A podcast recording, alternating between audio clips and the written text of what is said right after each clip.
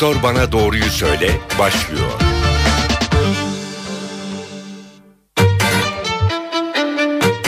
NTV Radyo stüdyolarına hoş geldiniz. Ben Öykü Özdoğan. Doktor Bana Doğruyu Söyle programında bu hafta göz sağlığı üzerine sohbet edeceğiz. Stüdyo konuğumuz İzmir 9 Eylül Üniversitesi öğretim üyesi Profesör Doktor Süleyman Kaynak. Sayın Kaynak hoş geldiniz yayınımıza. Hoş bulduk. Kolay gelsin. Teşekkürler. Ee, doğduğumuz andan itibaren her şeyi görmesini bekliyoruz gözümüzden ama çok da o kadar da bir ihtimam özen göstermiyoruz sanki. Çocukken birkaç düzenli kontrol yaptırıyoruz. Sonra bir sorun çıkarana kadar da e, aslında itiraf etmek gerekirse ben de dahil olmak üzere e, gözle ilgilenmeyi bırakıyoruz. E, çok şey var konuşacak 40 dakikaya sığdırmaya çalışacağız ama kataraktan başlayalım isterseniz. Evet. E, özellikle e, 55-60 yaş üstünde en sık rastlanan göz hastalığı olarak geçiyor. Katarak Evet. nedir nasıl oluşur belirtileri nelerdir hocam? Efendim katarak e, gözümüzün göz bebeğinin hemen arkasında bir merceğimiz var. Bu mercek cam gibi saydam olur normalde ve değişik mesafeleri net görmemizi sağlama özelliğini gözümüze kazandırır. Yani e, genç insanlarda özellikle diyelim ki aynı anda hem önümüzdeki kağıda bakıp hem de e, uzaktaki bir e, görüntüyü aynı anda görebilmemiz lensimiz sayesinde olur. Fakat yaşlandıkça bu cam gibi saydam olması gereken lens yavaş yavaş bulanmaya başlar ve biz buna katarak diyoruz. Bu bulanıklık arttığında görmemizde belirgin düşmeler ortaya çıkar ve bu nedenle e, günlük hayatımızda zorluklarla karşılaşabiliriz. Kataraktı önlemenin, ilerlemesini engellemenin herhangi bir ilaçla e, mümkün olmadığını biliyoruz. Onu soracaktım. Ve belirli bir e, noktaya geldikten sonra da kişinin günlük hayatını engellemeye başlayacak bir görme azalması olduğu zaman da cerrahi müdahale yapılıyor. O zaman yani katarakt, katarak e, cerrahisi yapılıyor. kaderdir diyebiliyoruz herhalde. Önlemek mümkün değilse bütün Ee, yaşlıların mı kaderidir ya da? E şimdi tabii e, bütün dünyada olduğu gibi ülkemizde de ömür uzuyor. İnsanların yaşam süresi çok uzuyor.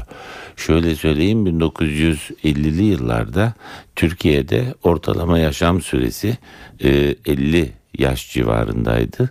Bugün e, 75-76 yaşlara uzadı. Demek ki son 60 yıl içerisinde aslında Türkiye'de insanlar ortalama 20-25 sene daha fazla yaşamaya başladı. Ve ne kadar uzun yaşıyorsak yaşa bağlı sorunlarımız, sağlık sorunlarımız da o kadar artıyor. Katarakta bunlardan bir tanesi 65 yaş üzerindeki nüfusta yaklaşık %40 civarında az veya çok tek veya iki taraflı katarakla karşılaşma olasılığımız var. Ee, peki e, katarakt ameliyatından tedavi yöntemi olarak cerrahi müdahaleden e, bahsedelim. Öncesinde ve sonrasında nelere dikkat etmek gerekiyor? Önce şunu söyleyeyim katarak ameliyatı ne zaman yapılmalı tartışması hep yapılır. Ee, hastalarımız hep gelip e, işte bende katarak tanısı konuldu ama ne zaman ameliyat olayım gibi bir e, soruyla e, çoğu defa gelirler. Katarak ameliyatının zamanlaması biraz da hastanın ihtiyaçlarıyla ilgilidir. Çünkü artık günümüzde gözümüzü kullanarak hayatımızın önemli bir kısmını sürdürmek durumunda kalıyoruz. Ee, telefon kullanıyoruz, bilgisayar kullanıyoruz, araba kullanıyoruz, televizyon seyrediyoruz. Dolayısıyla e, gözümüzü e, çok daha yoğun ve sık kullanıyoruz.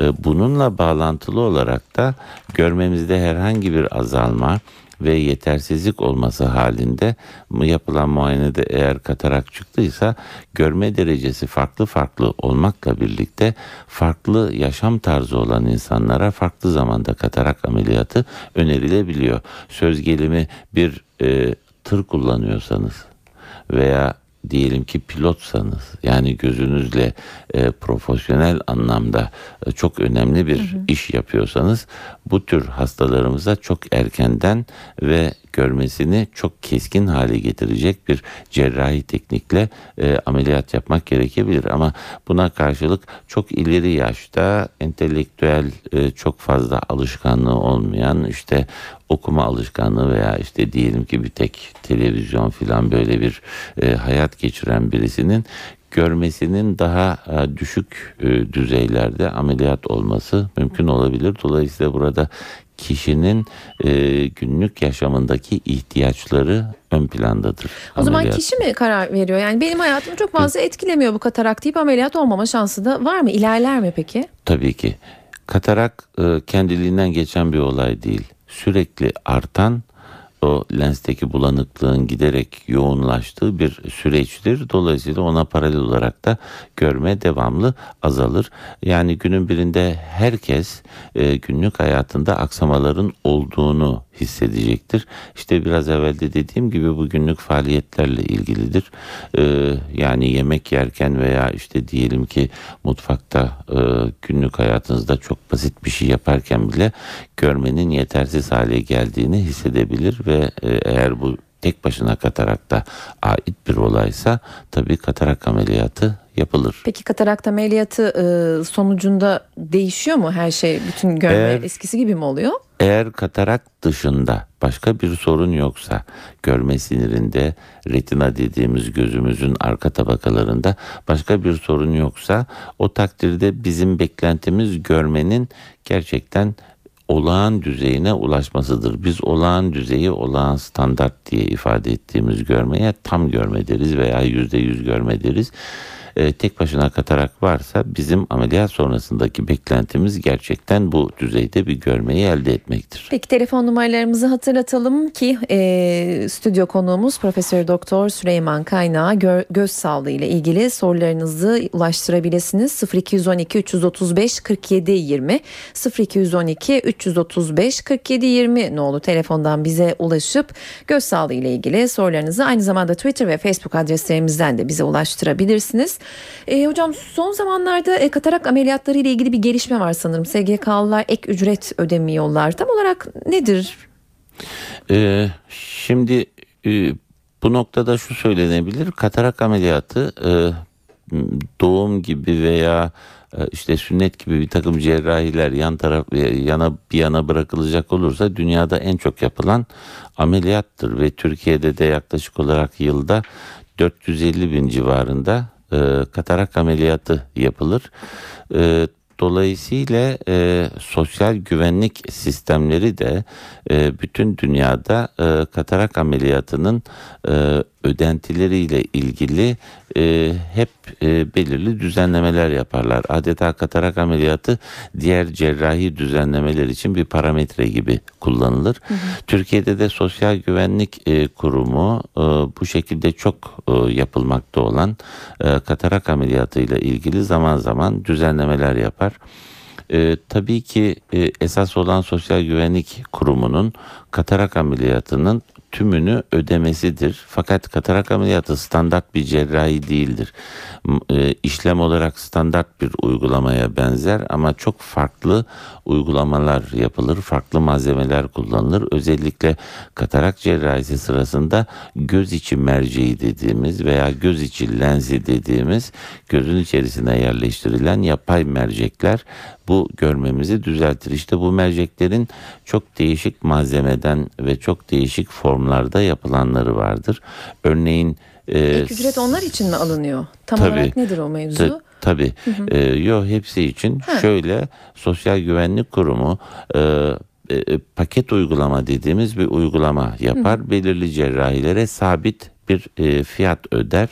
Bu sabit fiyatın üzerine e, çıkıldığında özel bazı uygulamalara da e, yine Sosyal Güvenlik Kurumu bazı ek ödemeler yapar. Fakat genellikle tıbbi uygulamaların çoğunda e, katarak ameliyatı ve diğer birçok uygulamada olduğu gibi e, bir katkı payı alınır. Artık alınmıyor bu. E, yo alınıyor. Alınıyor mu? Alınıyor, alınıyor tabii. Sadece bunda değil genel olarak bütün e, tıbbi Peki işlemlerde alınıyor nerede? ve bu bu bu e, oran Sosyal Güvenlik Kurumu'nun ödediği miktarın yaklaşık yüzde 200 olarak hesap edilir üst limit olarak. Özel kurumlarda bu e, miktara kadar e, hastalardan bir e, katkı payı e, alınabiliyor. Bu devlet kurumlarında e, alınmıyor. Ha devlet kurumlarında alınmıyor. Devlet kurumlarında alınmıyor. Özel, Özel kurumlarda alınıyor. hala Ha, alınmaya bunu benim devam ediyor. vurgulamamın sebebi katarak konuştuğumuz için katarak ameliyatlarının %75'i özel kurumlarda yapılıyor Türkiye'de. O nedenle katarak ameliyatı deyince daha çok hani özel kurum uygulamaları akla geliyor. Tabii devlet kurumlarında, üniversite hastanelerinde ve e, e, devlet hastanelerinde e, hasta ödeme yapmıyor ama özel kurumlarda SGK'nın Sosyal Güvenlik Kurumu'nun ödediği miktarın yaklaşık e, iki katı kadar bir e, katkı payı ödemesi gerekebiliyor. Peki dinleyicilerimiz e, var. Onların da sorularını alalım. Merhaba. Sizi tanıyabilir miyiz lütfen? Ben Hüseyin Toptancı. Sorunuzu alalım. Ee, bu e, retinitis pigmentosa e, hastalığına bir e, çare, bir e, çözüm geldi mi? Bir. İkincisi de göz merkezinde oluşan ödem. Evet. E, katarak ameliyatı veya müdahale ile bu eski haline e, getirilebilir mi? Evet. E, retinitis pigmentosa dediğimiz hastalık hastamızın sorduğu e, soruda tıbbi isim kullanıldı. E, e, tavuk karası dediğimiz Heh, halk arasında. e, halk arası veyahut da gece körlüğü dediğimiz e, bir rahatsızlıktır. Bu rahatsızlıkta aslında işin e, temelinde genetik geçiş vardır. Yani kalıtsallık vardır. E, ve akraba evliliği türünden evliliklerde yakın akraba evliliklerinde biraz daha sık görülür. E, buradaki olay görme sinirinin zaman içerisinde e, hücresel kayba uğramasıdır. Yani görme sinirinin hücrelerinin ömrü kısalmıştır diyebiliriz. Dolayısıyla e, zaman içerisinde yavaş yavaş görmenin e, yıllar içerisinde azalmakta olduğunu ve bu görmenin de özellikle e, alacakaranlıkta akşamüstü veya ışığın azaldığı anlarda daha belirgin olduğunu e, biliyoruz. Çünkü burada bizim periferik görme dediğimiz görme kaybolmaktadır. Esasında eğer tedavi dediğimiz sözcüğün karşılığını şöyle anlıyorsak birisi bir şey yapsın bu hastalık geçsin. Ee, böyle anlıyorsak e, tedaviyi böyle bir tedavi söz konusu değil. Pek çok genetik hastalıkta bu anlamda hastalığı ortadan tümüyle kaldırmaya yönelik e, bir tedavi söz konusu değil. Ama tabii Burada daha çok rehabilitasyon dediğimiz tedavi yöntemlerinden yararlanılır. Rehabilitasyon dediğimizde mevcut görmeyi bir takım özel optik veya elektronik araçlarla daha kullanışlı hale getirmeyi e, e, anlatan bir e, yaklaşım. Dolayısıyla burada bir tedavi yoktur ama bir rehabilitasyon yapılabilir. Makula ödemi bu hastalıklarda görme sinirinin merkezi kısmında bazen su toplanması e, meydana gelir. Tabi bu da görmeyi özellikle etkiliyordur. Makula ödeminin tedavisi gözün içerisine yapılan bazı ilaçlarla mümkündür. Teşekkürler yayınımıza katıldığınız için. Bir dinleyicimiz daha var. Sizin de sorunuzu alalım. Buyurun. Alo. Merhaba yayındasınız. Adınızı ve sorunuzu alalım. Muhammed Açıkgöz. Buyurun Muhammed Bey. Muhammed Bey yayındasınız. Sorunuzu alabilir miyiz? Teşekkür ederim. Ee, ben de yayını dinliyordum. Ee, ben de aynı şekilde retinik pigmentoza hastalığı var. Fakat benimki e, diğer gece körlüğünün tersine benimki ışıktan aşırı rahatsız oluyor.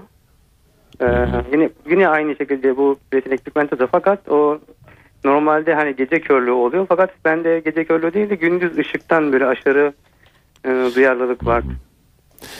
Ee, tabii retinitis pigmentosa hastalığında çok e, değişik dönemsel belirtiler ortaya çıkabilir. Eğer tanınız gerçekten retinitis pigmentosa yani tavuk karası ise ve ışıktan rahatsız olma gibi bir durum var ise bu takdirde e, katarak başlamış olabilir. Çünkü başlangıç e, kataraklarda e, ışıktan rahatsız olma söz konusu olabilir. Bir e, hekime görünmenizde e, büyük yarar var. Teşekkürler yayınımıza katıldığınız için. Bir dinleyicimiz daha hatta. Buyurun sizin de e, sorunuzu alalım. Alo, Merhaba yayındasınız. İsminizi öğrenelim. e, Behzat Yalçınkaya İstanbul'dan arıyorum. Sorunuzu alalım. 5 aylık bebeğim e, sağ gözünde bu şakak tarafında beyaz beyaz olan kısmında gözün e, bir şişlik var böyle bir küçük tırnağın Küçük tırnağım kadar büyüklüğünde. Yani bunu e, sordum, doktora sorduk. Bir cevap alamadık. Sıkıntı yok dediler. Ee, be- e, yeni doğmuş bebeklerde gözün renkli kısmının çevresinde e, küçük kabarıklıklar olabilir. Bunlar kistik yapılardır. E, genellikle dermoid kist diye isimlendirdiğimiz yapılardır. E, görmeyi engellemediği sürece e, bunlara uzun süre dokunulması e, çok doğru değildir. E, çocuk birazcık büyüdüğü zaman ve estetik kusur meydana e, getirmeye başladığı zaman alınabilirler. E, tabii hekimin eğer dermoid kist tanısı e, geçerli ise bunların beklenmesi mümkün. E, ileriki yıllarda estetik nedenlerle ameliyat yapılabilir.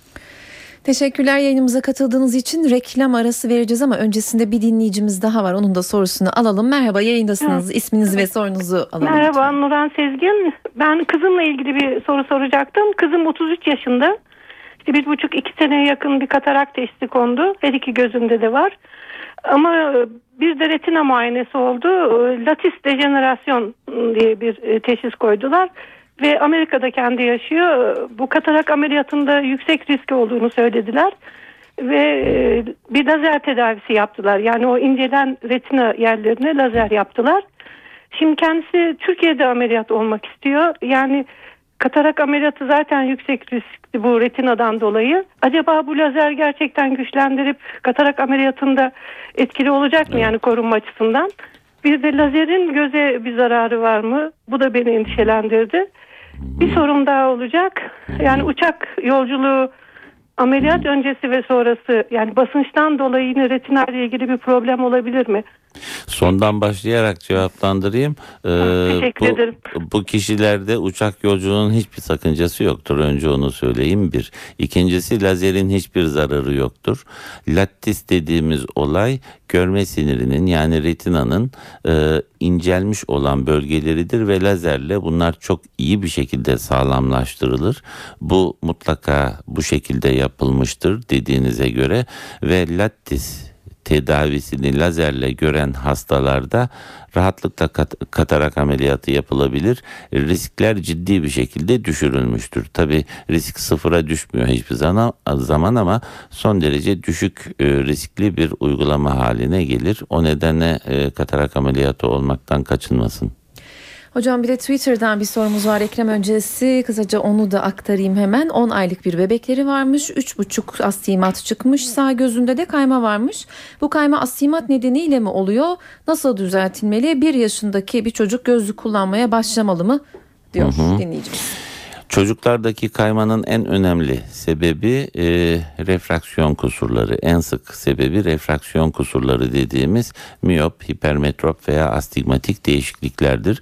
Burada da anlaşıldığına göre astigmat var ve astigmatlı bir gözün e, nispeten az görmesi nedeniyle e, az gören gözün de kayma eğiliminde olması nedeniyle bir şaşılık söz konusu. Burada yapılacak iş nedir dersek elbette çocuklar bir yaşında e, gözlük takabilirler. E, çok başına uygun bir gözlük, e, yüzüne uygun bir gözlük seçildiği takdirde e, bu çocuklara gözlük takılabilir. Özellikle astigmatlı hele de böyle 3,5 numaraysa e, bunun takılmasında büyük yarar var. Artı bunun yanı sıra eğer bir göz e, öteki gözden farklı numarada ise e, kapama tedavisi dediğimiz tedavilerde yapılabilir. Bu nedenle e, bu konuda göz hekiminin tavsiyelerine uymalarında e, fayda var. Gözlük takacak, göz hekimi görecek ve gerekirse kapama tedavileri yapılacak. İleride operasyonda gerekebilir mi demiş son olarak. Eğer kayma bu tedavilere rağmen estetik bir kusur olmaya devam ediyorsa ve e, düzelme eğiliminde değil ise elbette ileride e, şaşılığın ameliyatla düzeltilmesi mümkündür. Peki kısa bir araya gideceğiz. Hemen hatırlatalım. İzmir 9 Eylül Üniversitesi öğretim üyesi Profesör Doktor Süleyman Kaynak bizimle stüdyomuzda göz sağlığı üzerine sohbet ediyoruz kendisiyle. 0212 335 47 20 nolu telefondan da bize sorularınızı Twitter ve Facebook adreslerimizden de iletebilirsiniz. Doktor bana doğruyu söyledi. Bu hafta göz sağlığı üzerine sohbet ediyoruz. Profesör Doktor Süleyman Kaynak stüdyo konuğumuz. Ee, hocam sarı lekeden e, bahsedelim istiyorum ama öncesinde e, telefon numaralarımızı bir kez daha hatırlatayım 0212 335 47 20 nolu telefondan bize ulaşabilirsiniz. Sarı leke dedim ama sarı nokta galiba değil mi yanlış? Evet, sarı leke veya sarı nokta evet E, 55 yaşından sonra e, sanıyorum en çok Evet. görülen göz rahatsızlıklarından biri. Biraz evvel de dediğimiz gibi ne kadar çok yaşarsak yaşa bağlı rahatsızlıklarla o kadar Evet. sık karşılaşabiliyoruz. Sarı leke dediğimiz bölge aslında görme sinirinin merkezi kısmı ve görme keskinliğimizi sağlayan alandır. Bu bölgede ortaya çıkan ve yaşa bağlı olarak yaşla beraber sıklığı artan eee, bir hastalıktır sarı leke hastalığı ve görme keskinliğini yavaş yavaş e, bozma özelliğindedir. Bunun kuru tipi ve yaş tipi vardır. Kuru tipi daha yavaş ve daha nispeten selim seyreder ama yaş tipi daha hızlı ve ani görme kayıplarıyla seyredebilir E, ve başlangıçta da e, görüntülerin eğilip bükülmesi ve şekil değiştirmesi gibi bazı değişikliklerle fark edilmesi mümkündür. Peki e, sarı leke dünyada yaklaşık 30 milyon kişide e, Evet. yaşanıyormuş. Tedavi kesin bir tedavisi yok mu bu hastalığın? Yine onu söyleyeyim tedaviden eğer şunu anlıyorsak birisi bir şey yapsın ve bu hastalık ortadan kalksın öyle bir şey yok. Ama bu hastalığı olabildiği kadar durdurmak ve görme keskinliğini muhafaza etmek üzere yapılan e, tedavilerimiz var. Bu tedaviler özellikle kanamalı veya yaş tip dediğimiz sarı leke hastalıklarında uygulanır. Gözün içerisine anti-VEGF dediğimiz bir ilaç grubu doğrudan enjekte edilir ve periyodik olarak örneğin aylık aralıklarla birkaç kez uygulanmak suretiyle e, bu sarı leke bölgesinin e, kanaması ve görmeyi bozucu ilerlemesi durdurulabilir. Bugün yaklaşık %80-85 oranında erken e, yakalanmış hastalarda e, iyi görmenin muhafazası bu tedavilerle mümkün hale gelmiştir. E, Twitter'da bir soru var. Irsi midir sarı nokta hastalığı diyor dinleyicimiz. Evet, e, ırsiyet söz konusudur E, ama tabii ırsiyet derken e, yani uzun yaşamak yani yaş faktörü de burada önemli. Bir de sigara önemlidir. Onu soracağım en çok kimlerde görünüyor? Sigaranın yani genelde hastaların hepsi sigara içiyor mu hocam? Hepsi içmiyor ama sigara burada e, en önemli faktör risk herhalde. faktörlerinden bir tanesi. Genetik, yaş ve sigara önemli risk faktörleri. Seyrini yavaşlatmak için yapılabilecek bir şey var mı? Seyrini yavaşlatmak için aslında e, e, olabildiği kadar erken tedavi e, başlanması e, önemlidir yaş tipte. Kuru tipte ise mikronütrisyon dediğimiz e, sarı lekenin pigmentlerini yani boyalarını taşıyan bazı ilaçların kullanılması önerilir. Örneğin lutein bunlardan bir tanesi. Bu e, bitkisel kaynaklı bir maddedir e, ve vücut tarafından sentez edilmez dışarıdan ilaç olarak e, alınır ve kuru tip e, sarı leke hastalığında uzun sürede e, ilerlemeyi yavaşlatıcı etkileri gösterilmiştir. Dışarıdan ağızdan mı damla olarak ağızdan, mı? Hı. ağızdan ha- e, hap Kapsül, olarak, hap olarak tablet alınıyor. olarak, evet. Peki beslenmede bu seyrini yavaşlatacak veya iyileşmesine yardımcı olabilecek bir beslenme türü var mıdır dikkat edilmesi gereken sigarayı kesmek dışında? Yani sigarayı kesmek dışında tabii sağlıklı beslenme dediğimiz tarz burada önemli. Sağlıklı beslenmeden kastımız e, özellikle bitkisel beslenme ve bu bitkilerin içerisinde de biraz evvel sözünü ettiğim luteinin zengin olması. E, bunun yanı sıra da balık özellikle de omega 3'ten zengin balık e, türlerinin e, burada e, beslenme açısından e, sarı leke hastalığı yönünden önemi vardır. Ama zaten bunlar tablet olarak gerek omega 3 gerek lutein, zeaksantin gibi bu pigment maddeleri dışarıdan alınabiliyor. Peki. Ee, iki dinleyicimiz var. Hızlıca onların da sorularını alalım. Yayındasınız. isminizi öğrenelim. Ha, e, hayırlı günler dilerim. Merhaba. İsmim Hakan İşken Zilhan. İzmir'den arıyorum. Buyurun. Ee, Zeylugat hastalığına yakalandım yaklaşık bir buçuk yıl önce öğrendim. O da gözümle ilgili sorunum vardı. Gözlerim dışarıya böyle çıkmış durumdaydı. Bu hasta e, yüzde üç kısım Graves hastalığına çeviriyor. Yani gözle ilgili sorunlar çıktığını öğrendim. Neyse ilaç tedavisine falan başladık ama benim gözümde sol ve sağ gözümde e, bir şaşılık oluştu. Sol gözüm çok fazla yukarı aşağı oynamıyor. Yani 3 prizma denilen bir gözlük kullanıyoruz. 3 birim Evet. Gözlük Evet. yapıldı. Şimdi ben e, bu hatırla ilgili ameliyat olacağım ama gözüm e, bu ameliyata bağlı ya da ameliyattan ayrı olarak bir tedaviyle düzelebilir mi? Evet. Ee, Guatr hastalığında e, tiroid bezinin hormonları kanda yükseliyor. Bunun birçok sistemik belirtileri var tabi ve hem tıbbi ve gerekirse de cerrahi tedaviler yapılıyor. Fakat bu hastaların bir kısmında gerçekten göz yuvasında yer alan yağ dokusunun artışına bağlı olarak gözler dışarıya doğru fırlayıp e, hem görüntüsel hem de e, bazı subjektif kızarıklık gibi ağrı gibi sulanma gibi e, bir takım şikayetler yapabiliyor.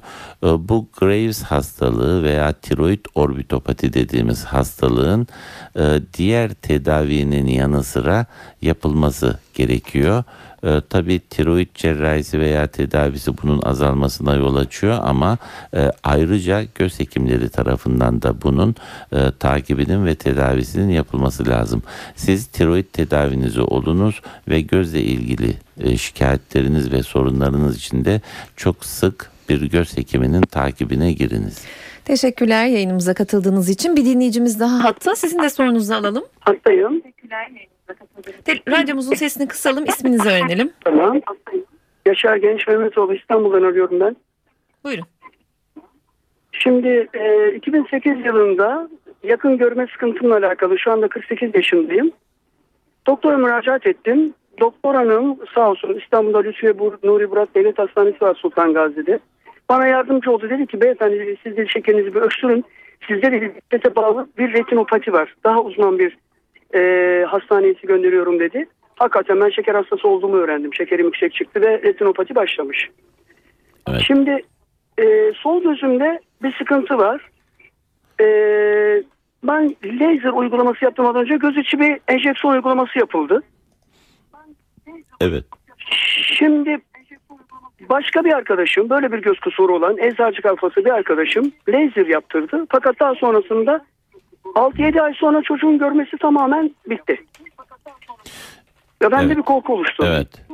Şimdi efendim önce geçmiş olsun. Şeker hastalığında en önemli sorunlardan bir tanesi gözün arkasındaki ince kılcal damarlarda kanamaların meydana gelmesidir.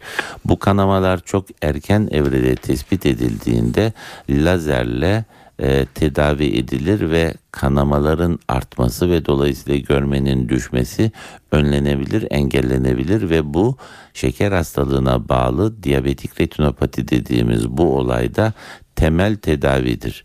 O nedenle lazer indikasyonu yani lazer gerekliliğinden bahsedildiyse hiçbir şekilde korkmanıza gerek yok. Bu tedaviyi yaptırın bu çünkü görmenizi koruyucu temel tedavidir. Ama bunun yanı sıra tabii ki görme sirinin merkezi kısmında su toplanması olduğunda bazen gözün içerisine ilaçlarda enjekte ediliyor. Sizin o bahsettiğiniz arkadaşınızın lazerden sonra uzun vadede görmesinin kaybolmasının nedeni e, şekerinin düzgün gitmemesi nedeniyle lazerin yetersiz hale gelmesidir.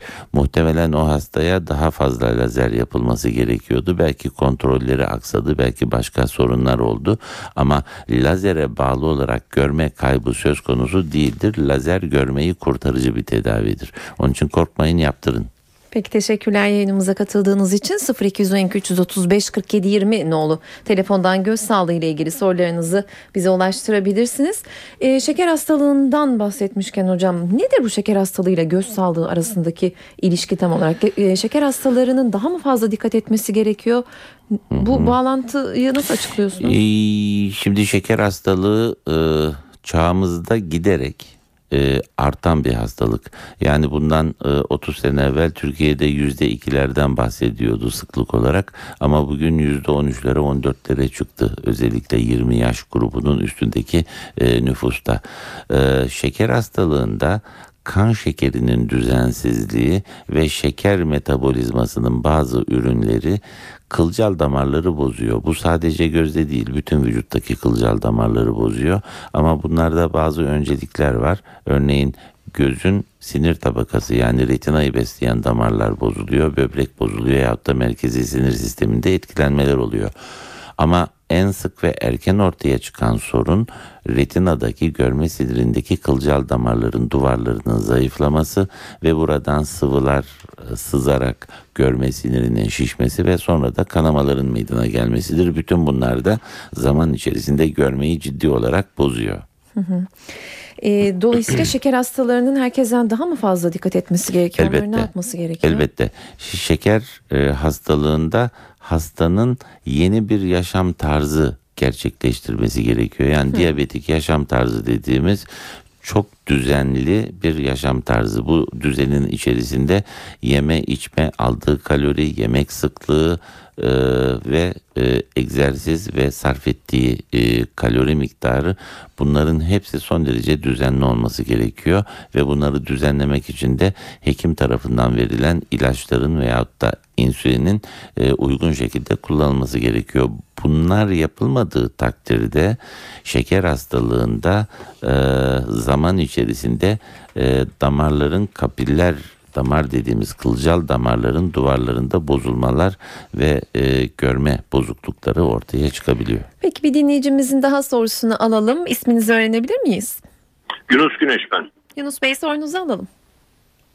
Sorum e, gözümle bazı zamanlar gün içinde ve ayda bir veya 15 günde bir falan öyle gözüne baktığım zaman belli bir nokta kararma oluyor. Ondan sonra sağ üst köşede veya sol üst köşede bir pırpırlanma oluyor. Bu yaklaşık 1-2 dakika sürüyor. Ondan sonra normale dönüyorum. Bunun için ben e, doktora gittim. 2-3 defa doktora gittim. Hastaneye gittim. Tansiyonuma falan baktılar. Göz tansiyonuna falan baktılar. Her şey normal. Bir problem yok dediler. Bununla ilgili ben merak ediyorum. Acaba ciddi bir problem yaşayabilir miyim? Bu tür şikayetler e, çok sık karşılaştığımız şikayetlerdir. Gözümüzü bir futbol topuna benzetirsek bu futbol topunun içindeki boşluk nasıl havayla doluysa gözümüzün Evet. içerisinde de yoğunluğu yüksek vitreus dediğimiz bir sıvı vardır. Bu sıvı zaman içerisinde yaşla beraber yer yer koyulaşır ve yoğunluğu artar. Böylece sıvının içerisinde yoğunluk faktörü meydana geldiği için ve bu sıvının içinden de ışık geçerek görme sinirimize ulaştığı için e, aslında e, bazı görüntüler, gölgelenmeler, uçuşmalar meydana gelebilir. E, bunları endişe etmeyin ama bunun yanı sıra ışık çakması, flash patlaması gibi bir takım görüntüler oluyorsa mutlaka bir hekime gidip göz bebeğini büyüttürüp gözün arkasına bakmak lazım. Burada bizim şüphelendiğimiz en önemli şey görme sinirinde yırtık meydana gelmesidir. Teşekkür ederiz yayınımıza katıldığınız için. Ben Teşekkürler hatta düştü galiba tam bir şey söylüyordu Yunus Bey ama e, göz tansiyonundan da bahsedelim hocam. Çok da önemli değilmiş gibi üzerinde durmadığımız ama aslında e, sonrasında Göz tansiyonu e, e, çok önemli bir e, hastalık ve göz tansiyonu da aslında e, 40 yaş üstü nüfusta e, yüzde bir buçukla iki buçuk arasında e, ortaya çıkan bir rahatsızlık yani oldukça sık karşılaştığımız bir sorun. E, bu sorunun en önemli özelliği şudur. e, bizim e, basit glokom dediğimiz hastalıkta hastanın hiçbir şikayeti olmaz. Diyeceksiniz Evet. ki böyle hastalık mı olur? Nasıl Gerçekten hiçbir kendini şikayeti gösteriyor? olmaz. Belirtisi ne oluyor? Hekimin muayenesi sırasında göz tansiyonu Ancak. ölçülerek tespit edilir. Hmm. Peki böyle hastalık mı olur? Evet olur hiçbir şikayet yapmadan ama yavaş yavaş görme sinirinin beslenmesini bozarak görmenin kaybına yol açar ve bu kaybedilen görmeyi tekrar kazanma şansımız olmaz. hiç olmaz tedavisi Yok mümkün mü geriye yani? ilerlemesini durdurabiliriz. Ya tedaviden kastımız yok. Evet. ilerlemesini durdurabiliriz. Diyelim ki bir hasta yüzde yüz değil de glokom nedeniyle görmesi yüzde elliye düşmüş. Bunu tekrar yüzde yüze çıkartmamız mümkün değil ama yüzde ellinin daha altına düşmesini engellememiz tedaviyle yani ilaç damla tedavisiyle veyahut da cerrahi tedavilerle mümkündür. Bu göz tansiyonu damlasını hamileler kullanamıyor galiba değil mi hocam? Öyle bir şey var mı? Ee, şimdi prensip olarak şunu söyleyebiliriz. Gerçekten hamilelerin e, genelde ilaç kullanmasını biz arzu etmeyiz. E tabii. Ama zorunluysa hamilelikte olabildiği kadar zarar vermeyecek veya yan etki meydana getirmeyecek ilaçları seçmeye çalışırız ve en düşük dozlarda vermeye gayret ederiz. Eğer glokomu olan bir hamile hastamız var ise bu hastamızın e, özel e, bir e, ilaç grubunu kullanması ve daha sık e, kontrole gitmesi gerekecektir. Peki bir dinleyicimiz daha var. Sizin de sorunuzu alalım. Buyurun. Alo. Merhaba. E, Merhaba. E, Ben Fatma Gençoğlu. Buyurun Fatma Hanım. E, Ben, e, ben oğlumla ilgili soru soracaktım. Hı hı, buyurun. E, e, Oğlum 25 yaşında. E, Ben radyoyu kapatayım mı? Ee, radyonuzun sesini kısabilirsiniz. Dinliyoruz sizi. E, Göz tembelliği teşhisi konuldu küçük yaşlarda. Hı hı. E, Ben bunu tedaviye götürdüm. E, ancak kapatma tedavisini sürekli e, yapmadı. E, tabii küçük e, olduğu için ben de e, kendim çalışıyorum tam takip edemedim.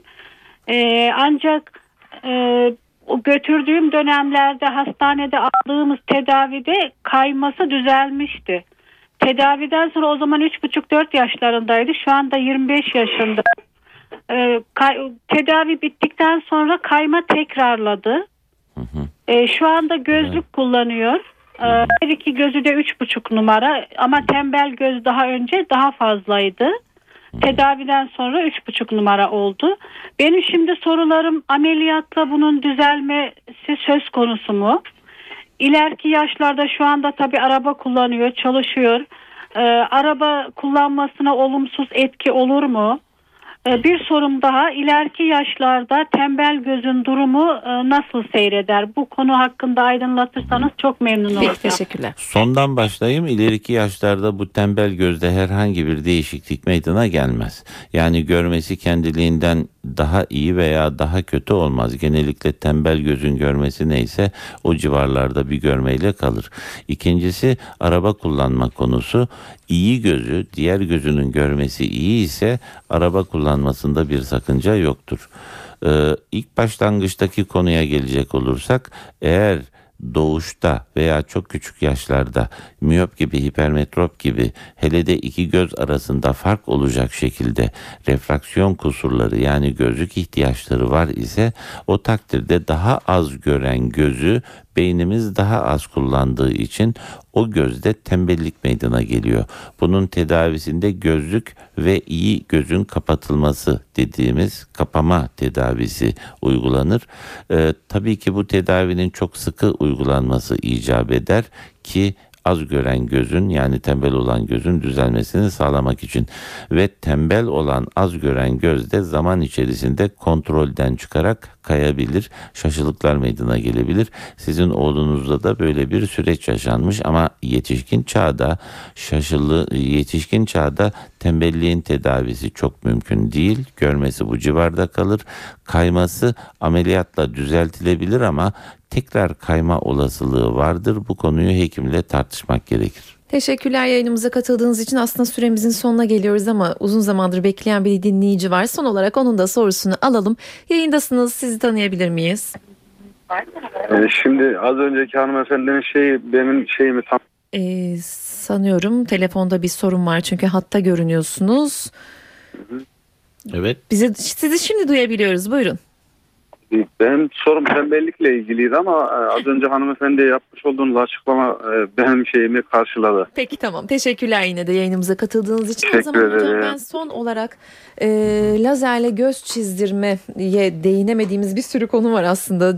Pek çok Evet. dinleyicimizin de e, sorusunu alamadık. Süremizin sonuna geldik. Bu operasyon e, güvenli midir? Herkes yaptırabilir mi? E, tam tedavi sağlar mı? Sonrasında tekrarlar mı? Bunu bir Evet. sormak istiyorum. Ee, burada e, bu cerrahinin amacı gözlük kullanan bir hastanın veya gözlüklü bir vatandaşın gözlükle gördüğünü gözlüksüz olarak elde etmeye çalışmaktır. Yani gözlük numarasını gözün üzerinde kornea dediğimiz dokuya bir şekilde lazerle işlemektir. Dolayısıyla burada e, miyop aslında geçmiyor ama gözlük yerine gözün üzerine bu numara işleniyor. Burada e, şunu söylemek lazım. Hipermetroplarda 4 dereceye kadar, miyoplarda ise 6 ila 8 dereceye kadar oldukça iyi sonuçlar alınıyor. Bu sonuçlar kısa ve uzun vadede e, gerçekten hastaların gözlük kullanmasının gözlük ihtiyacını ortadan kaldırıyor. Tabi burada bir hastanın bu e, tedaviye, bu cerrahiye uygun olup olmadığı bazı ön tetkiklerle araştırılıyor. Ama bir engel yoksa bu tür cerrahi gerek Türkiye'de gerek dünyada çok yaygın ve emin olarak e, yapılıyor. O nedenle biz de hastalarımıza tavsiye ediyoruz. Peki çok teşekkür ediyoruz yayınımıza katıldığınız için. Çok teşekkür ediyorum. İyi yayınlar. Çok teşekkürler. İzmir 9 Eylül Üniversitesi öğretim üyesi Profesör Doktor Süleyman Kaynak'tı. Bu haftaki konuğumuz göz sağlığı üzerine sohbet ettik kendisiyle ama ne ben ne de dinleyicilerimiz sorularının hepsini aktaramadık aslında hocama da süremiz yetmedi. Önümüzdeki hafta da göz sağlığı üzerine sohbet edeceğiz. Ben Öykü Özdoğan. Tekrar görüşmek üzere. Şimdilik hoşçakalın.